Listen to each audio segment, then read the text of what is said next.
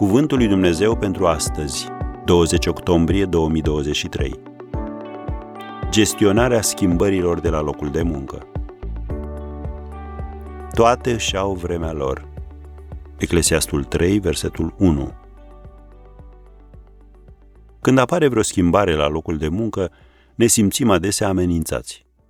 Suntem obișnuiți cu personalitățile colegilor și ale șefilor și vrem să-și păstreze locul, să rămână la fel și să nu ceară de la noi nimic altceva decât ce le-am dat până acum. Din dorința de a avea stabilitate, securitate, predictibilitate, nu reușim să ne pregătim pentru instabilitate, nesiguranță și neprevăzut.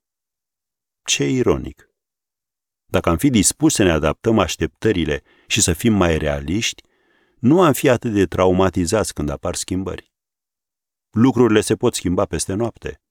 Poate fi vorba despre pierderea unui părinte, a unui loc de muncă, a sănătății.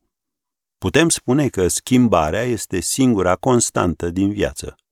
Și ea are potențialul fie să te ducă spre lucruri mai bune, fie să te aplatizeze ca un tăvălug. Alegerea ți aparține. Biblia ne spune că toate își au vremea lor. Adevărul este că Dumnezeu este singura ta ancoră sigură în viață. Deci dacă ești înțelept, vei zidi o relație puternică cu El. La urma urmelor, El nu te va lăsa să depinzi de altceva decât de El.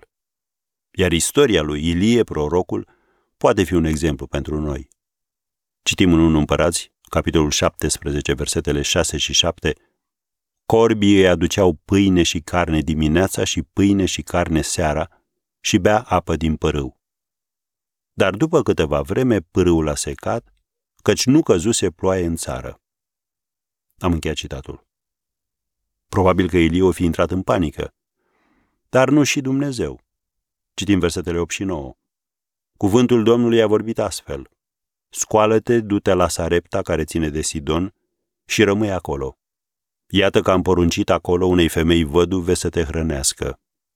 Am încheiat citatul. Să reținem ce a folosit Dumnezeu pentru a-i purta de grijă lui Ilie. Corbi, un pârâu și o văduvă săracă. Uimitor, nu-i așa? Așadar, bucură-te de locul tău de muncă. Excelează, dar fi dependent numai de Dumnezeu.